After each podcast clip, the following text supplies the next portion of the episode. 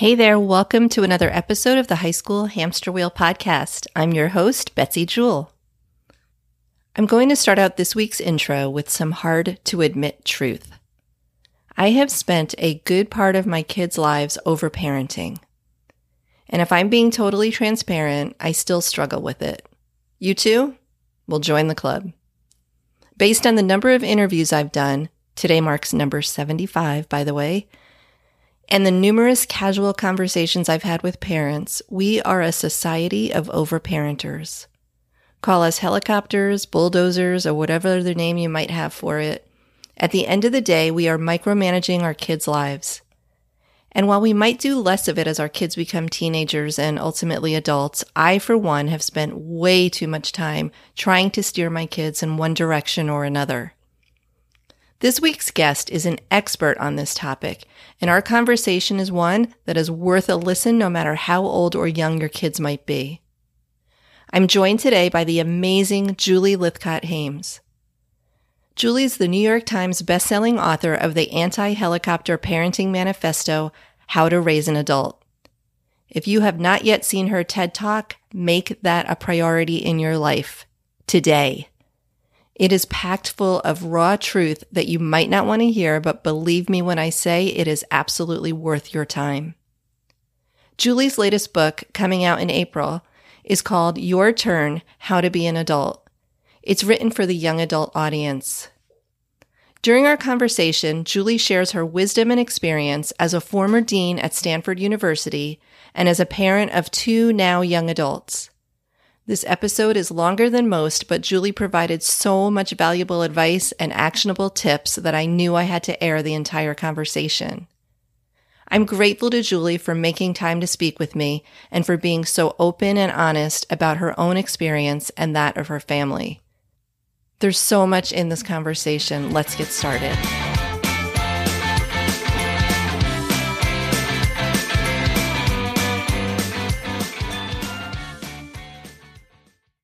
Hi, Julie. Thanks so much for being here today on the High School Hamster Wheel podcast.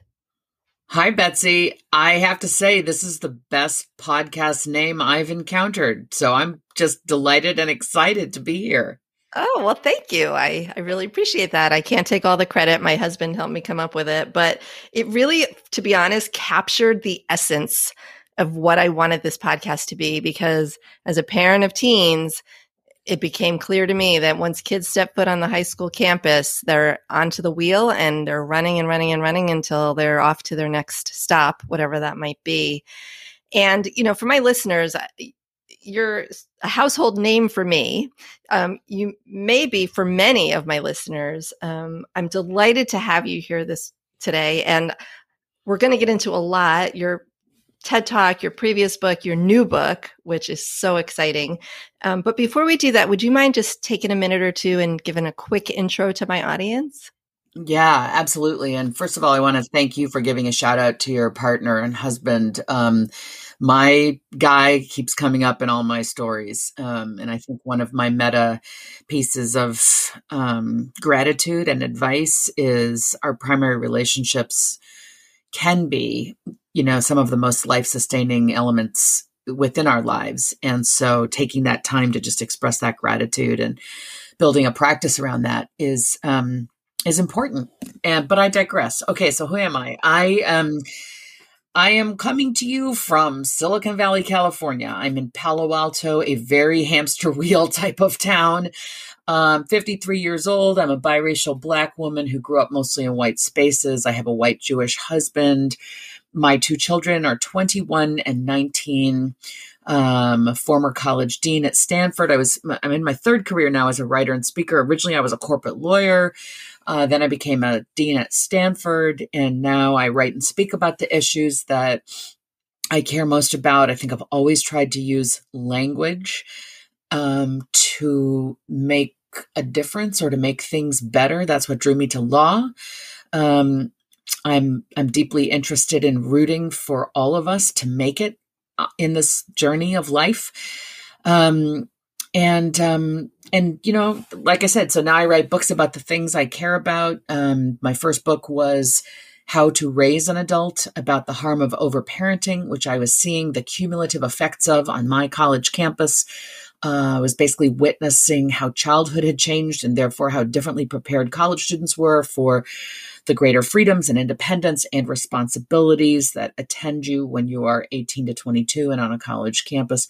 My second book is a um, memoir, a very vulnerable share about my life as a Black and biracial person in white spaces, dealing with microaggressions and racism, and how that plunged me, uh, took me out of the innocence of early childhood into what I call self loathing, or we might say internalized oppression, and then back to a place of self love once I did the work. And then this new book is for young adults struggling with adulting, those young adults who feel adult ish, maybe not completely adulting. And um, it's really born out of my absolute compassion and respect for young people as they leave home and go out into the world and fashion this life for themselves. So that's a little bit about me in a nutshell.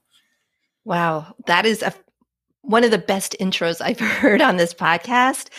And I, I love that your book is so open and vulnerable. You say in the book, lead with vulnerability. Um, and I love that. I think that's such great advice for young people. I think they struggle with it. I know mine do anyway, my teens. Um, but I do want to talk about the book. Can we talk a little bit about your journey? Because you, also said in the book, how did I make such poor choices on my own behalf? So can we go back a little bit to like high school, even, you know, teenage years? Did you have a plan in mind? Did you feel like you were being pressured by your parents, friends, society? Like how, how was that for you as a teenager? Yeah. Um, so what I'm going to describe is my own personal version of something so many of us go through for you know myriad reasons. So i hope that listeners if you can't specifically relate to my particular flavor of this scenario you know lean into whether you can relate kind of tangentially or um you know for for similar reasons um, I was definitely raised in a high achieving, high expectations family. My parents, my father had an MD. He was one of the my he was one of the first black doctors in America, but actually his father, who was also black, was literally one of the first black doctors in America. Um, my father was this important guy in public health, had been an, a, an appointee of President Jimmy Carter. Um, so that was a big deal. My mother has a PhD in science education. So my parents are both very science and math oriented. Um, it was clear to me that I was going to college. It was not a matter of if, it was where. I'm the youngest in a blended family. Everyone was college educated. Some had advanced degrees. So there was a lot of pressure around that. And I was smart and hardworking and type A and all of that. And so it wasn't hard for me to perform and produce and all of that. But um, it was nevertheless an environment where I, for example, got grounded one weekend in high school um, because of my grades were not all A's. Um, and I think in hindsight, that was a little bit extreme. Um, but anyway, um, fast forwarding to my comment in the new book, Your Turn, the one for young adults, about how I made such a poor choice on my own behalf, um, in my own behalf. Um, so I went off to Stanford University, um, decided to go to law school because I had learned as an undergraduate how fantastic law was as a way to make society better. You know, Martin Luther King talked about bending the arc of history more toward justice, and it was clear that law was a big force bending that arc and I wanted to be a part of it. So off I went to law school to make society more equitable, to to be a voice for marginalized people like African Americans, like poor people, like Native Americans, like queer people, like all, you know, the various people who have systemically, historically mattered less to this country. I wanted to go to law school for them. Trouble was, I can tell you now with the knowledge I have of myself as a 53 year old, and frankly, I was developing this awareness through my 30s and into my 40s, but I couldn't, I didn't know this about myself in my 20s, as my point, when I went to law school. Though I went to help humans, I was so desperately insecure as a young Black and biracial woman inhabiting prestigious, predominantly white institutional spaces. Though I went to law school to help humans with my law degree, I emerged from law school with that law degree and went and took a corporate law job. And I did that solely because of my own insecurities that I will not matter to society as the person I am unless I have this imprimatur of legitimacy, i.e., corporate job. Like, yes, you got a corporate offer. You are smart. You are capable. You know, you have made it. I was, I realize in hindsight, desperately seeking that approval. So there I was at a Silicon Valley law firm a great law firm, very kind, hardworking people who gave me opportunity, mentored me. I was doing quite well. I was paid very well. And the trouble was the point you've cited in my book, uh, me saying, How did I make such a poor choice on my own behalf? I was successful and well paid and Betsy miserable. So here I was nine months into the work. My doctor was telling me, take your blood pressure because at work, because I'm concerned your blood pressure is high when you come to see me. Turned out my blood pressure was was high at the doctor's office because I was nervous, but low in the morning, low in the evening, high at work. So I was having high blood pressure because of my job. Um, I was desperately unhappy. I would get a knot in my stomach every Sunday at about two in the afternoon, knowing I have to go back in there tomorrow. And, you know, uh, it wasn't that there was anything inherently problematic. Nice, kind people who cared about me. I was on a great team. I'm not knocking any of them. I'm not knocking the profession. Some people want to be corporate lawyers. The point was, I didn't. I had not gone to law school to protect corporate interests vis a vis the interests of other corporations. You know why I had gone to law school. I've told you now multiple times, listeners, right? I'm saying it so frequently to let you know, like, I even knew I wasn't meant to be doing this, and yet I was doing this. Why? How did I make such a poor choice? Because I was insecure because I needed the applause and approval of society, which I thought meant go get a corporate job. Turned out it was sort of sucking the life out of me, making me feel miserable. And the beautiful aspect of that difficult experience is that often it takes the misery or the really terrible life event, something big to jar us out of this like i can't believe i'm doing this work. Something to make us realize you know what? Maybe there's actually a better way a better path. And so i'm grateful that i had the miserable experience because it clarified for me oh no no no no. You want to be helping humans at the level of the individual human. You need to do that work regardless of how much applause you get from society or your peers or your family or how big a paycheck comes with it. Julie, you are here on the planet to help humans. Please try to redirect yourself back toward that work. Wow. And isn't that true for so many people? Yeah. Me me included. I spent 20 years in corporate America and and same. Did well, made great money, you know, on paper it was successful, but I always knew there was something missing that it just wasn't same. I, I should be working with humans, young yeah. humans in my mm-hmm. case. But mm-hmm. so let's, this is a good segue because let's talk about chapter five because, and I do want to talk about your TED talk and your first book or your previous book, but, yeah. but this is a great space, I think, to talk about chapter five. So in your turn, chapter five, stop pleasing others. They have no idea who you are. Yeah.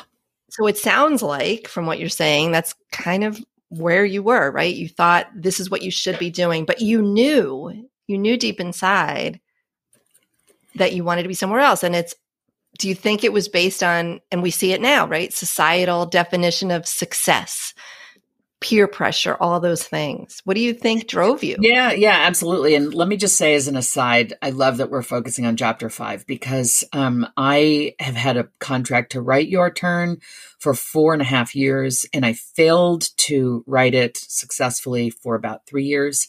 And I just couldn't find my way into this giant topic of giving young people advice on how to live their best adult life. And then finally I said, you know what, Julie, when you were a dean, you would talk with students constantly about these topics. See if you can't summon your deanly voice and your deanly topics And chapter five is the, although it is chapter five out of 13 in the final book, it is the very first material I wrote that my publisher accepted after years of failing, uh, meaning they didn't like what I was writing and they said, try again. They finally said to me, wow, you've done it. We don't know what you did, but you finally figured out your voice, meaning what is it, the narration on the page going to sound like for this book? So um, I have a particular fondness for this chapter. So yeah, um, definition of success super narrow, coming out of the hamster wheel of of my upbringing with my family. Um, I and and my insecurities being a black person who'd been told I was constantly going to have to prove myself worthy to white folks. Those were the, you know, the microaggressions I've, I've referenced. Um, so I was just trying to never be called the N word again, trying to be the model Negro, trying to sort of be the black person who defies all the stereotypes. And I'm just blowing past the depth of those stories because that's not what this podcast is about but for anyone listening you know whether it's race or gender or sexual orientation or other aspects of your identity maybe you can relate so like your definition of success is do other people like me you know or mm-hmm. am i meeting the standards other people seem to set and too often particularly in hamster wheel communities um it's you got to get into the quote unquote right college, and there are apparently 20 of those um, only. Um, and of course, I don't believe that at all. Um, you have to major in the right thing. Um, let's see, engineering, pre med, law, entrepreneurship, you know, finance. That's it. Um, then you have to go be one of those uh, career people, and um, that's what I kind of believed. Um, and then when I was miserable doing that thing, you know, highly successful, brand name college, brand name law school, making lots of money, but my insides are just feeling like they're getting eaten. Um, I had to examine, well, wait a minute, what, why am I pursuing this stuff that I thought was going to make me feel great about my life, but ends up making me feel really pained? Why am I doing this? And I realized I was not listening to my own voice. And I really describe this in chapter five. Instead of hearing my own voice, that is to say, as I contemplate things in my mind, what do I want? What am I good at? What do I want out of this life? Instead of my own voice, what was the la- what you know, what was turned up high volume wise in my mind were the voices of other people the voices of society writ large, the voices of my family members, the voices of my peers, the voices of the media, like all those external voices telling me what's correct to do or what's, and I'm doing air quotes now, what's right to do, what's important to pursue. Um, I was just trying desperately to please all of those voices and learned in the space of this misery that I should try to jettison those voices out of my mind and instead let my path be guided by a deeply intimate, personal, internal sense of why am I on this planet? What am I good at? And what do I love? And what is the intersection of what I'm good at and what I love? Because that's the secret to meaningful, rewarding work. You got to be good at it in order to make a living at it. You got to also love it, or else if you're just good at it and you don't love it, you'll feel like a drone going through the motions in your own life.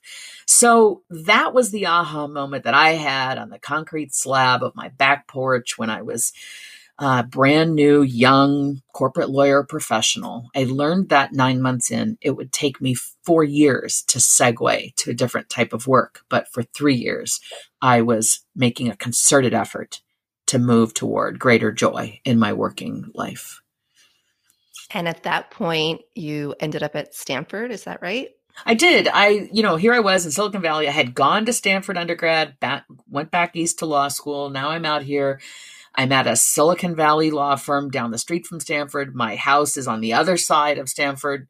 Um, so I'm constantly seeing my alma mater and its buildings, you know, as I drive to and from home and work. And I thought, okay, I mean, why didn't I pivot back to um, civil rights law, let's say? I mean, I think that's the obvious question. Um, and the sad answer is I felt like such a sellout at that point. I felt, even though I had gone to law school to do that work, I had now gone corporate, which made me a sellout. I was sure that anyone who had gone into work on behalf of battered women or juvenile defendants or civil rights more broadly would look at me askance like yeah we're not going to hire you because you went corporate. I just i was so caught up in my own shame around that that i did not pursue public interest law. So i left the law behind um, and oh well, my intention was and in fact i did um, and tried to get work at my alma mater. I thought if i could work if I could help students make better choices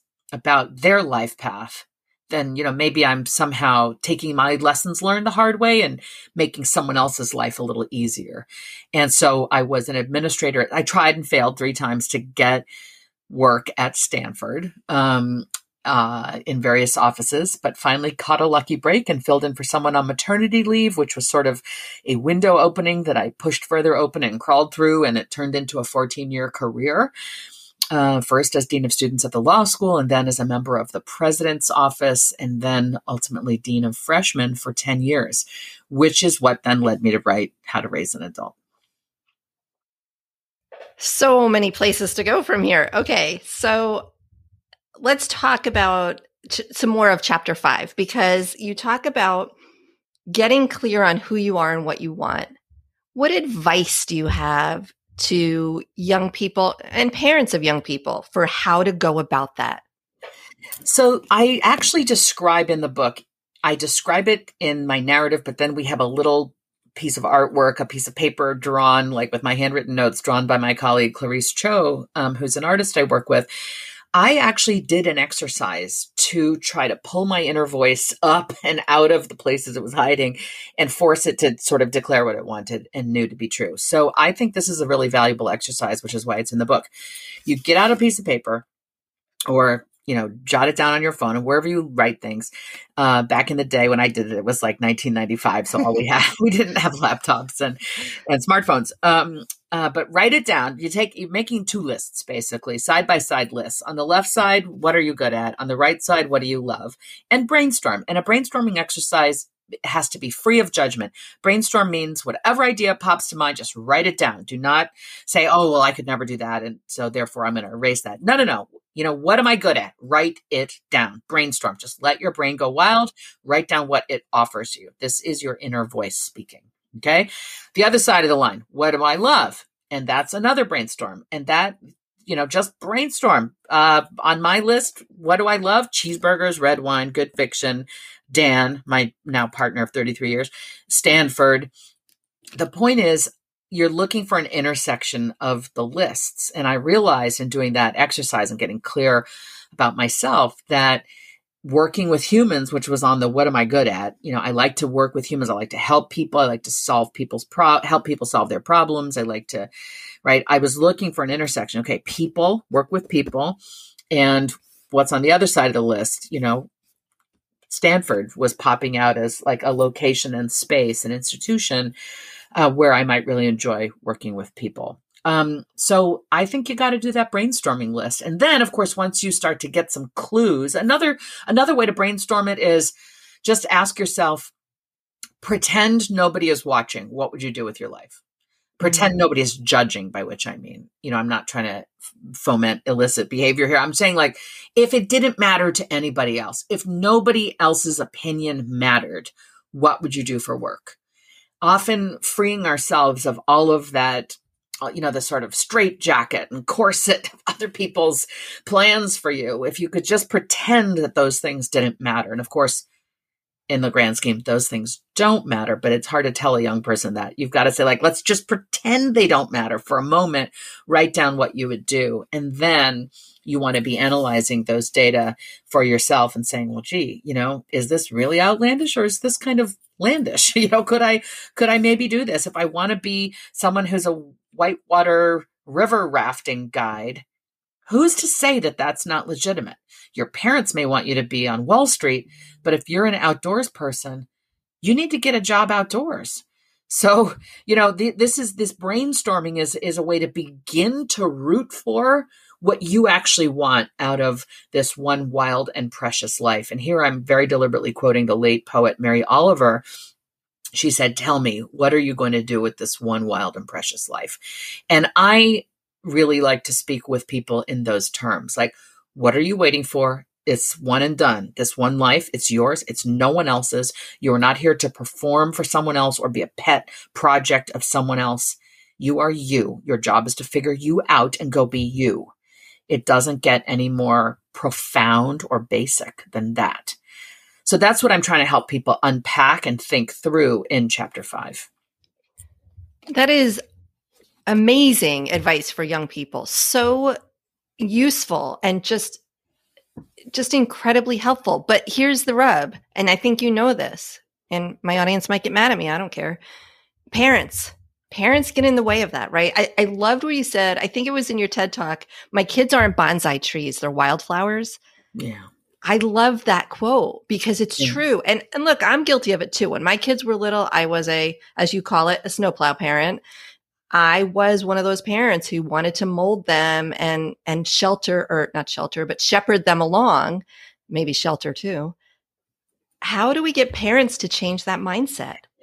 Well, look, let me admit, because we haven't yet had that confessional on this podcast with me and you. I was, and in some ways still am, that helicopter parent. I wrote the book and gave the TED talk, you know, among, and I'm one of many who talk about this because I saw it. I saw the negative effects of helicopter parenting in underbaked young adults being a college dean. But then it turns out I'm overparenting my own kids.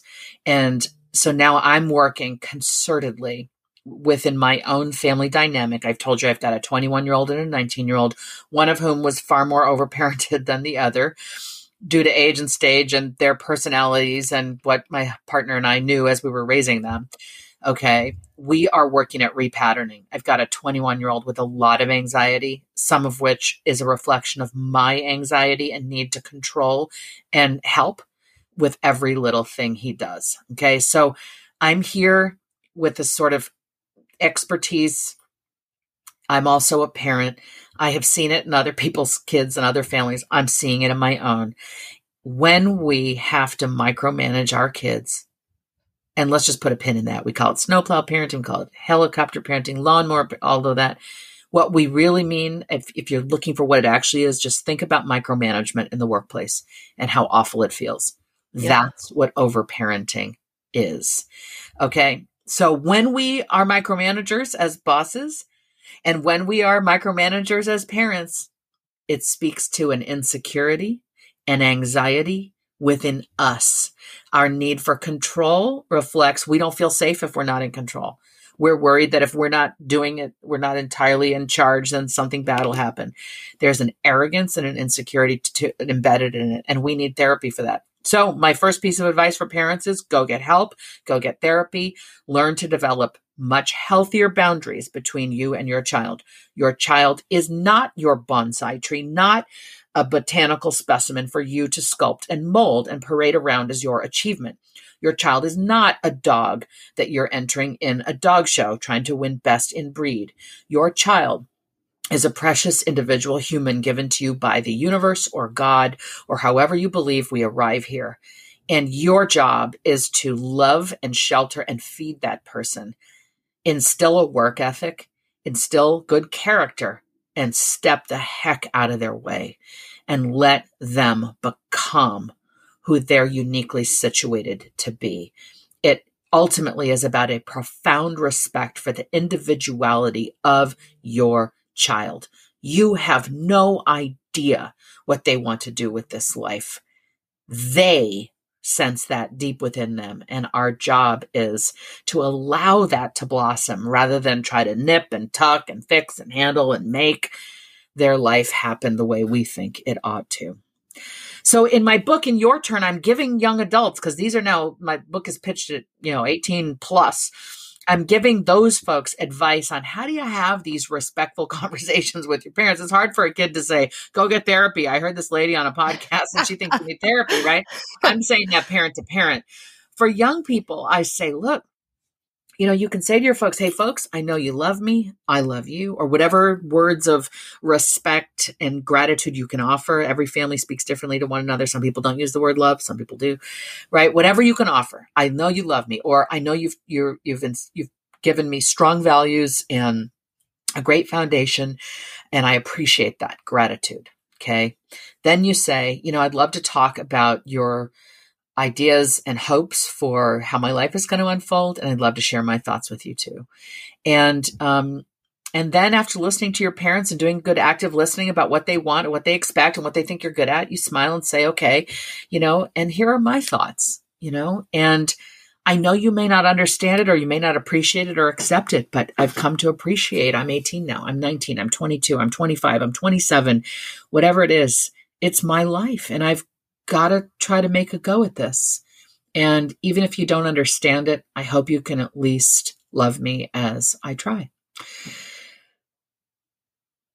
I think being able to stand up to your parents and say, this is this type of school I want to attend, this is the type of study I want to pursue, is knowing that they may not approve is in some ways the biggest declaration an adult can make. Now, if your parents are paying your way, handling all your bills, I mean, it's hard to be this independent, I'm in charge of my own life person if you're kind of, you know, expecting them to take care of everything financially. So the key is move out from under, you know, start to earn your own living, move to a place where you're whatever you're doing for your living will pay the bills in that area you know, it's going to be hard to be an artist and a painter that your parents don't want you to be if you are living in one of the most expensive cities in America and you need someone else to pay your rent, right? You've if you're going to go be that artist, you need to move to Knoxville, you need to move to Auburn, you need to move to, you know, whatever community it is where you can afford to do your art and pay your rent. And fortunately, that is possible in so many places. It's all about choices. And when you're guided by that inner voice saying, you know what? This is what brings me joy. This is how I want to contribute to my community, to our world. Um, you know, it starts to build this velocity. You know, you start to f- build this momentum like, I'm going to go do it. I am going to do it. I'm Anne Marie Kelly. Wild Precious Life is a podcast about dreaming big digging in and connecting across distance, division, and loss. In each episode, I talk with prize winning writers, musicians, and wanderers who remind all of us how we can make the most of the time we have. So meet me here. Let's walk and talk and dream and discover what it means to be wild, precious, and brave.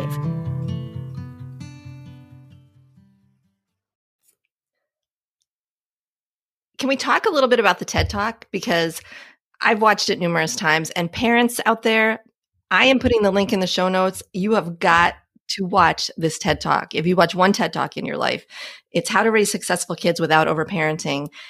And Julie, I love that you talked about the checklisted childhood. Can you talk about that here a little bit? Sure thing. I think it speaks really well to your hamster wheel concept. Um, so, this is a term I coined back when I was writing How to Raise an Adult. This was a book I worked on in 2012, 2013, 2014. It came out in 2015. Um, and uh, the TED Talk was in 2016. Um, and it was my conception of how to describe the changes and how childhood had really changed. It had gone from being in my day and your day the purview of children. That is, children played. They found children to play with after school. They was sort of like, where are the bikes? That's where the kids are. It didn't require any adult intervention.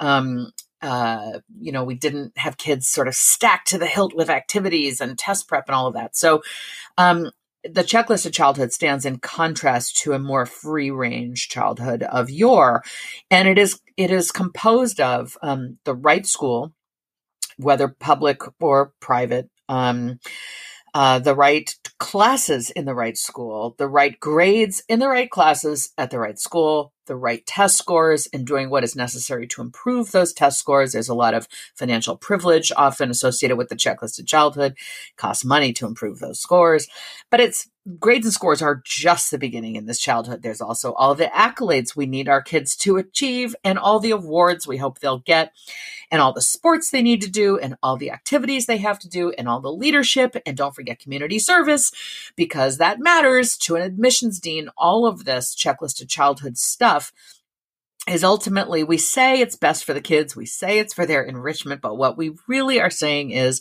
colleges seem to require that our children fill their childhoods with this stuff. Therefore, in order to get our kid into the right college, we have to take away the healthy childhood that entails a lot of free play, a lot of downtime, a lot of time with family, regular meals, good sleep. We need to take that away because colleges don't reward that. Colleges reward our kid being stacked to the hilt and having no free time and ha- and being sort of a perfect specimen on paper. So the checklist of childhood is in furtherance of the child getting into the right college. And I'm here to tell you from the vantage point of having worked at one of the right colleges, quote unquote, in people's minds. Um, kids arrive there if they've come out of a checklisted childhood they're brittle, they're fragile, they're old before their time, they're not very aware of their own self, they're very aware of what they need to do to please others, but they haven't been permitted to dream for themselves, which is such a deprivation. So I remember one student who came to see me because she had no idea what to major in. No idea whatsoever. And no idea whatsoever was unusual. I worked with students who had four or five different interests and couldn't narrow it down. Um, but to have no idea perplexed me. And so I was poking around looking for evidence like, okay, well, what did you really love studying in high school? And she just sort of laughed, like, love, you know? Mm-hmm. And she was being funny, she thought, but I was getting increasingly irritated with this young person because as she shared with me her profound lack of heartfelt connection to her amazing achievements, she was at Stanford University after all, I got annoyed. I started thinking, why are we admitting these people? Like, this is a waste of a spot. This person has jumped through the hoops, gone through the motions. She even went so far as to say, I have a patent, um, actually. As I was, again, trying to poke around and find some level of deep interest that might lead to a major? You know so i'm asking well what did you love in high school right? What activities did you do? Or what are you really passionate about? Like what do you love to stay up all night reading about or learning about? And she sort of shrugged her shoulders and said well i have a patent. And i was like okay there's i mean that's a lot of work. Tell me more. She's like yeah it's for a thermodynamic device. And um you know and i was like okay so what are you doing with that and she's like oh nothing you know, I just did it to get into college. She was a human who was going through the motions of being a human, so disconnected from what she might actually want to do with her life because she was simply a function of a system. So I, I was just going to say, like, who's, I felt who's accountable here, right? Like who? Um, I think parents, but also I think colleges, right? Somehow, yep the fact that a few kids happen to have, you know, come close to curing cancer, and that's whose college has admitted. I'm tongue in cheek here, like no kid has cured cancer, but like the singular noteworthy achievement concept, like we will consider you for admission to our university if you have a singular noteworthy achievement, meaning you're best in the country at something or best internationally. Come on. They're 17 or 18 years old. Come on why have we allowed a system to perpetuate and turn into this arms race of like, well, last year you had to have a 4.35 to get in from this high school, so you're going to need to have a 4.36 this year and next, you know, in 3 years it'll be a 4.4, right? It's just getting progressively worse. But what hasn't changed?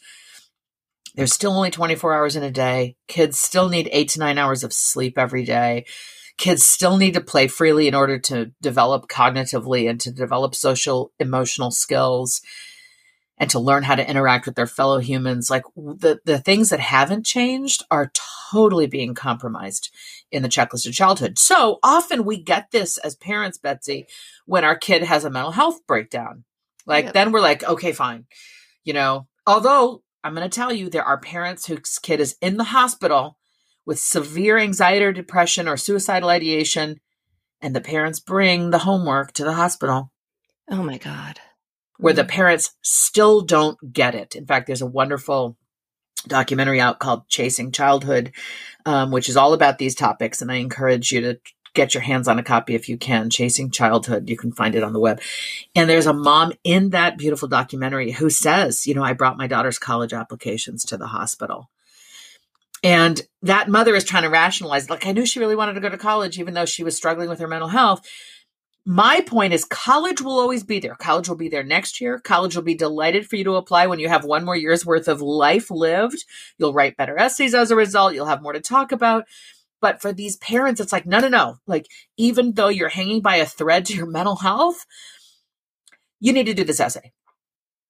And again, it goes back to okay, parents, what is going on for you such that you are so unable unwilling, incapable of attending to the wellness of your child, such that you need to get them into this college. You need to make sure they go. You need that bumper sticker for the back of your car to impress all of your friends with how amazing you are because your kid is at that school. And I sound blunt right now. And I am blunt because I'm rooting for kids to make it, which entails in part being mentally well. But I'm also here with a heart of the parent who has made those choices that I regret. I am the parent who went to the highly, you know, touted college and law school and raised my kids in Silicon Valley and met my husband at this highly touted college and gave birth to my children at this highly touted college's hospital and sent them to nursery school there because I wanted to facilitate them getting in there. Because all I wanted was that. And as my own children began to struggle with the hamster wheel, I finally, in my son's sophomore year, was able to put his mental health over the value the school espoused, which was you will have five hours of homework as a sophomore. Mm. Um, and when I do my keynote on the subject, I tell that story and I still cry almost every single time because my kid looked up at me when I finally had the courage to say, Do you think you might need to drop a class because this workload is crushing you? He looked at me and said, Can I? He was in bed. It was midnight. I said, Do you think you might need to drop a class? Secretly hoping he was going to say, No, mom, I'm fine. After watching him struggle for weeks with this workload as a 15 year old. And he looked at me and he said, Drop a class. Can I? Don't y'all want me to do all of this, Mom? Don't I have to? Isn't it what'll make you proud?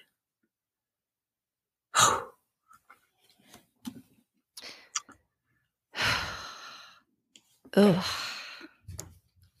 My heart hurts listening to that. Well, the good news is I was able to say to my son, because in my head I was thinking, well, we bought this house here so you can go to that school and take all of these classes and do very, very well. And my son was doing very, very well, Betsy. But the workload was sucking the life out of him. Okay. So I was able to keep those thoughts private in my head about all that I had dreamed and hoped for. And instead, I just looked at him and I said, Sweetheart, in some theoretical world, Dad and I wanted you to have access to these opportunities. But what matters more than any of that is you. And you're struggling. You might even be suffering. Do you think you might want to drop a class? And his eyes brightened halfway, just being seen in the struggle. And he said, Mom, I'll think about it.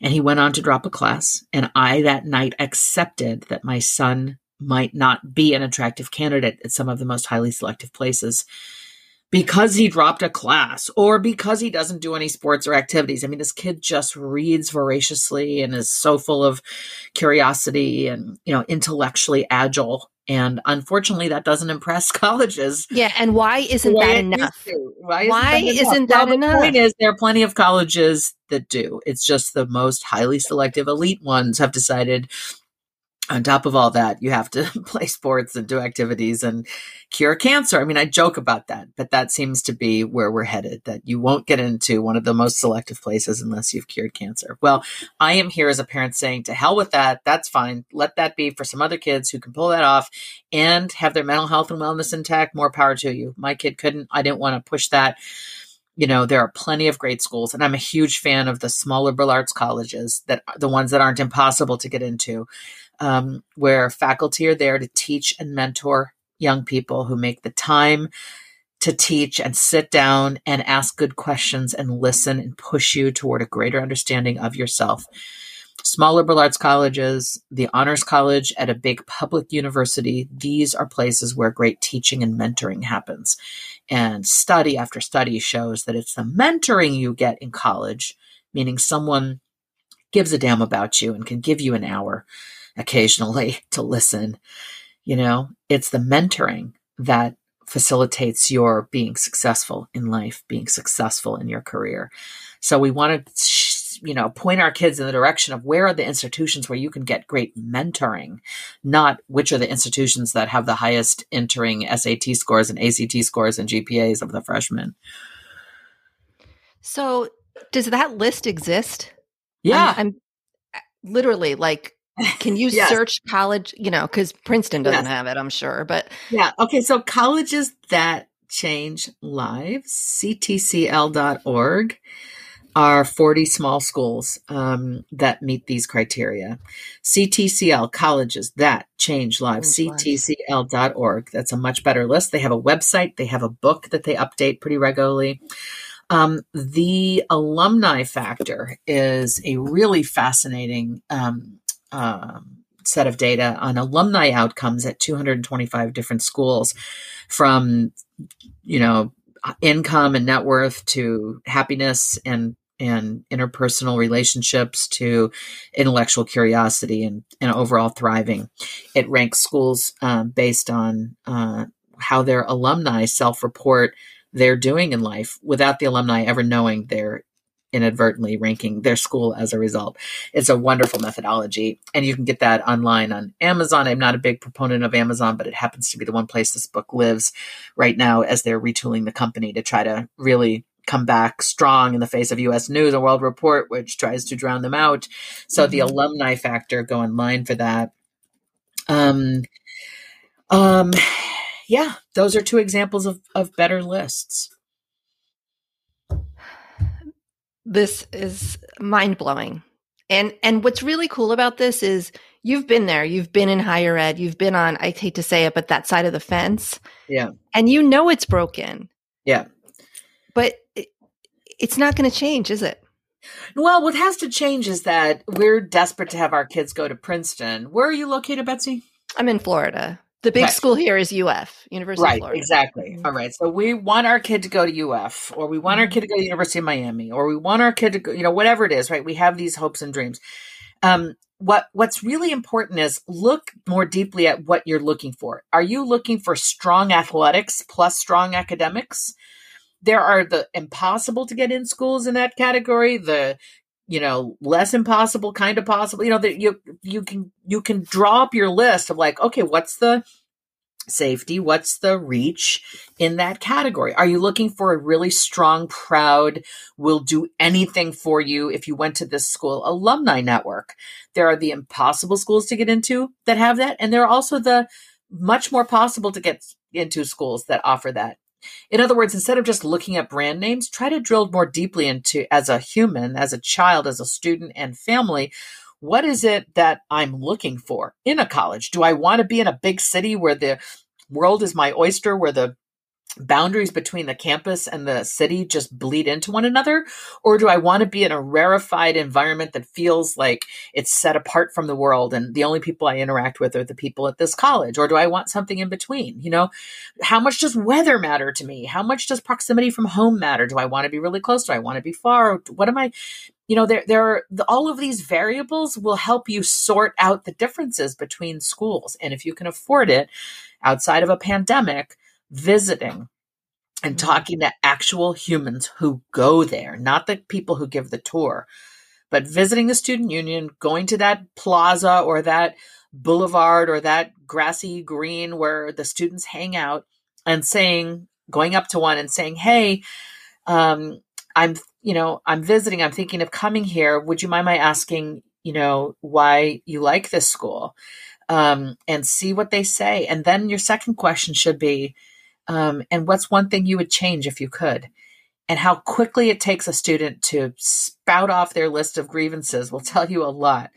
They might be like, "Oh, don't get me started on it," right? Just take note. That tells you that's sort of a lovely in indirect way to ask, you know, how students feel about the place. Um, if they have a hard time coming up with things they'd fix or change, that's a great indicator. And I would try to have that conversation with three different students on the campus because you never know if you're coming across someone who's having a particularly bad or good day. So, in other words, do your due diligence, do your research, try to lean into like, what am I resonating with about this school? And as parents, what we need to be doing is supporting our kids and going for those safety schools so that they're not just feeling like losers at the end of a process that uh, seems to reject so many. Um, getting excited about the safety school and um and being delighted audibly when other people's kids it's like oh this person's going to such and such. Don't just let your eyes widen with delight when that person's going to a top 25 or top 40 you know school according to the rankings. Like don't demonstrate a respect only for those who seem to have beaten these odds. Demonstrate a respect for all kids having found a spot at a place where they can thrive and be genuinely honestly authentically delighted for kids let your let your kids hear you go that person's going to the university of south florida is there i think there's a university of south florida right yes there is yep. right i thought so okay okay that person's going to excellent i'm so happy for them smile say it mean it yep and I'll take that one step further. I've stopped asking teenagers where they're going to college. well, my exactly. new my new Yeah. question is, what are your plans after high school? Right exactly and be happy regardless of what they say We You should and be celebrating it no matter what they're Exactly. And if doing. they shrug and they're like, I have no idea. Don't have a look on your face that's like, oh, poor you. Just smile and say, hey, sometimes it takes us a little longer to figure things out. Go get go get a job. You'll learn a thing or two. You know, like just keep rooting for that kid.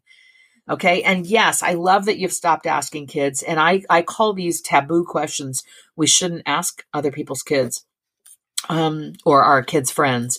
Um, are you taking the SAT or the ACT? Private, not your business. Uh, which colleges are you going to be visiting? Private, not your business. Um, are you playing early or are you playing regular? Private, not your business. Okay. We need to stop trading our kids' data around this private stuff as if somehow we're just talking about stocks in the stock market. Like, oh, you know, I hear Intel's up. Oh, I hear, you know, Apple's down. You know, like, stop. Other than who they have a crush on, other than their most intimate personal relationships, all of this college business is the most private thing they've got going on in their lives for most of them. And it is none of our business. And we need to change the cultural mores in our in our community around the fact that parents we need parents to stop doing that. It is simply inappropriate. We want to be able to if someone asks you like what's your kid going to do like where are you visiting? What did I just smile and say, "You know what? We've come to realize that those are such stressful things to talk about and worry about. We're trying to just center our family life around our connections with each other. We know that college will happen wherever they go. I'm sure they're going to be fine. We're just focusing on things like dinner and game night and, you know, being physically well and right. And just say that with a smile and toss your head back and let your friend be envious of how chill and unstressed out you are, relatively speaking, that we need to just bring the stress level back down. It has just gotten out of control and it's harming our kids. If I could hug you through the microphone right now, I'm You sure are. that I, can would. Feel it. I can feel it. I'm hugging you back. I'm hugging everybody listening. Right? Yeah. Yeah, and you're right. We're all in it together. That's the other thing, you know, and social media, don't even get me started, but the look at me's and the here's what my kid is doing. We all want our kids to succeed. We all want our kids to be happy and feel loved and be mentally well. But there's so much circus, as I call it, that happens through social media these days. I feel for our kids and I feel for parents whose kids are really struggling. Absolutely. Although when our kids are struggling, we find each other. And then we can say, you know what? I'm dealing with that too. You know, my kid was hospitalized. My kid was is in an alternative school. My kid has started, you know, doing this therapy. We share information with one another. There's a whole community of folks whose circumstance maybe isn't broadly known. Um, but once we join that community, we discover that we are not alone. And and you know, fortunately or unfortunately, when the bad thing happens, that's when we finally figure out what matters. that's Yeah. when we're finally like, you know what? All I want is for that kid to be able to get out of bed and, you know, get some things done today that they feel good about. And it's not about what college, it's not about what grades. All of that we come to realize when they struggle significantly is so secondary or doesn't even matter at all. I've gone from being, oh, you know, my incredibly smart children have to go to one of these big brand name schools to one of my incredibly smart children is not in school right now and is taking time off and there were there was a year or two or a year he's he's in his second year off when I, and I, I have his permission to talk about elements of his life. So don't, don't worry that I'm now like being inappropriate in, in terms of sharing. And I'm sharing for the purpose of helping others. So I, I, when he first took time off at the end of sophomore year of college, I used language like, okay, he's taking a year off, which implies he's going back. Um, and then it was, well, he might not go back. In my mind, it was uh, maybe he won't go back there. He'll find a better fit. Now I'm in the space of, you know what? I don't know what awaits you know my child when it comes to next steps that's for him to decide we're here to love the heck out of this kid help him rebuild a, a stronger foundation of wellness and um, a clearer sense of what he wants not what we want or what society wants and i'm rooting for that kid to figure it out and find his way and when he gets there to the place of, you know, a real sort of mental health and wellness stability, which I trust is coming. And I'm working hard to be the parent who will support that rather than my own needs getting in the way or expectations. I'm going to be the happiest parent, you know, just to see my kid smiling at me and waving and like, I've got this, you know, instead of like worrying obsessively about, well, where is he going to school and what grades is he getting? So I've charted, I can chart my own progress. And it's been a, a difficult emotional journey, but ultimately one of seeing this, loving the kid I've got, seeing him completely for who he is and uh, em- embracing him and, and just wanting, wanting to see him make his way instead of feeling like I have to help steer him or, or manufacture futures for him and that kind of thing. That is a great lesson for us all. See our kids and love them for who they are, not for what we hope them to be or want them to be or expect them to be. That's such a strong message. Betsy, let me offer one final story um, in this in this space because what we're supposed to do versus not supposed to do is kind of the question. You know, we want to be involved parents, of course. We just don't want to be so over involved that we end up appearing to care more about their life than than we give them credit for. Um, I got a call from a mom who said, "Julie, I, f- I love your work. I figured it out. I've got two sons." She said, "One is my biological son."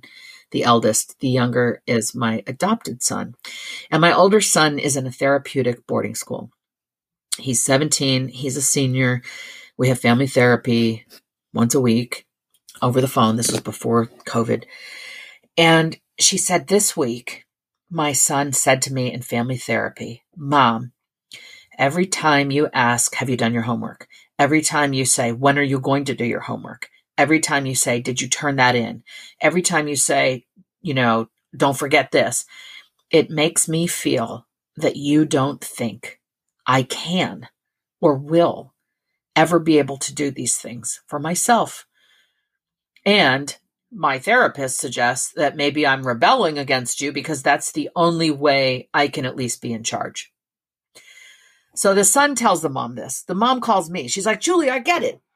I so get it. My son was 100% dead on right.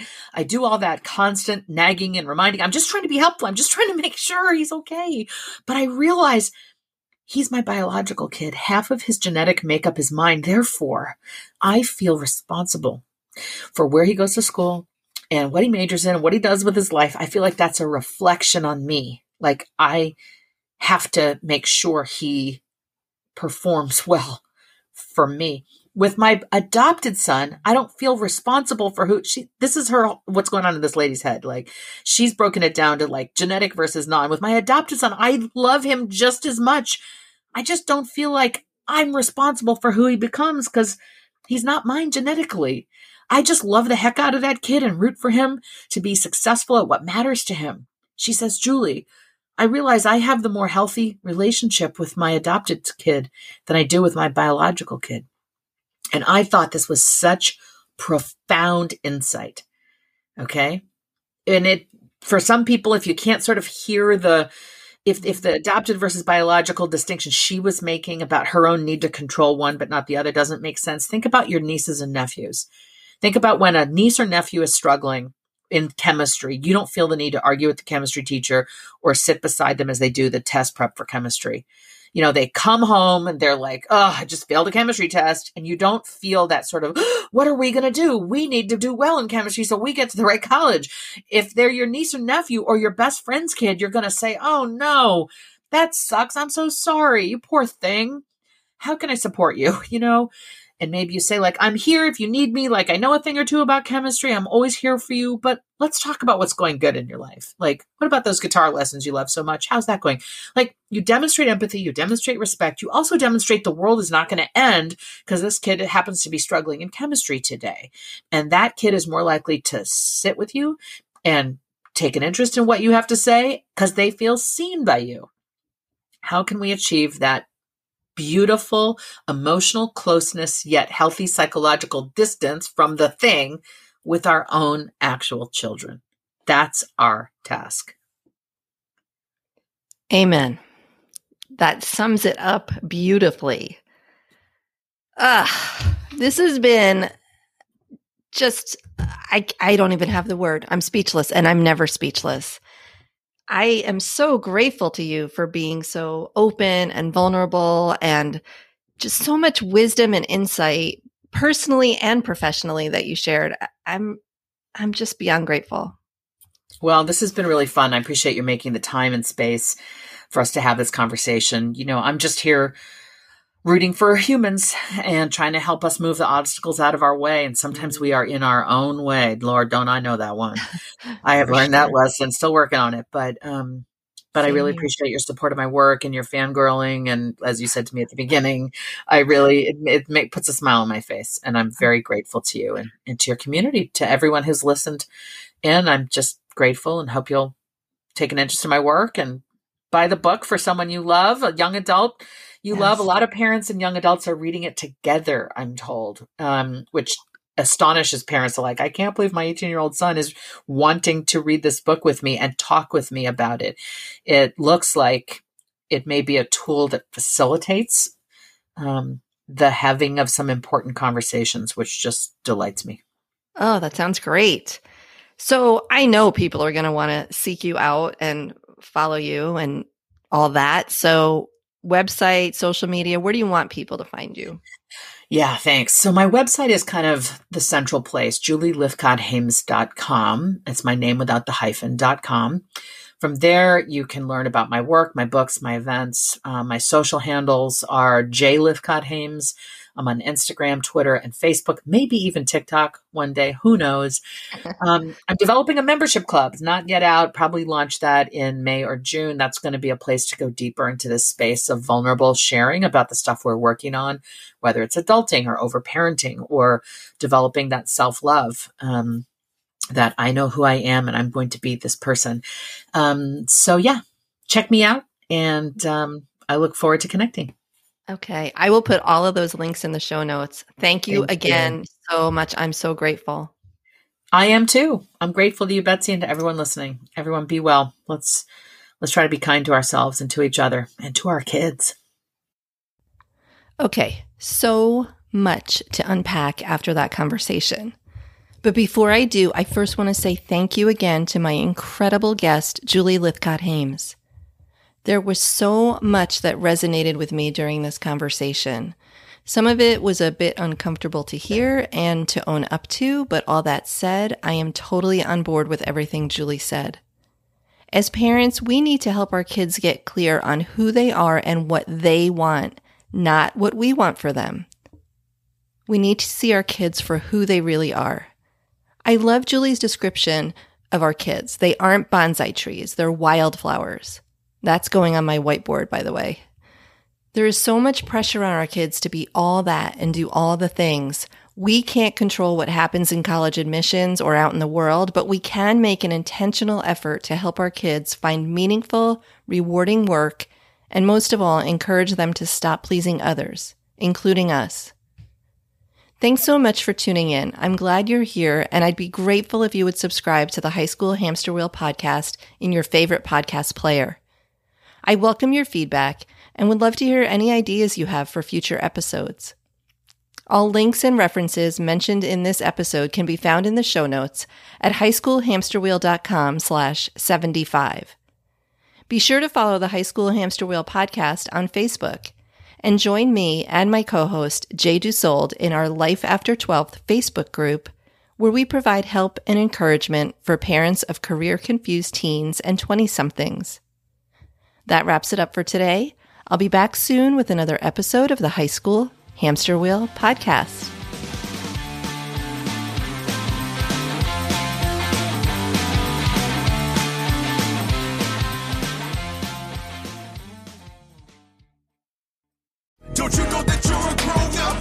I'm a grown up. Me too. Yep, me too. But you know, these days being a grown up can really suck. Luckily, we're grown ups who grew up in the coolest generation. We had video arcades. And also some of the best TV and movies ever made. We lived the origin of awesome consumer electronics. The list goes on and on. Yep, Generation X. exactly. And we're Gen X grown up. Every week, the Gen X Grown Up podcast explores media, tech, toys, games, and more from both yesterday and today. through the eyes of Generation Xers who absolutely love that stuff. You can find us on iTunes or wherever you get your podcasts. Or find us on our website, genxgrownup.com. Life sucks as a grown up. All right, you think that was good enough? I, I hope so, man. I'm tired.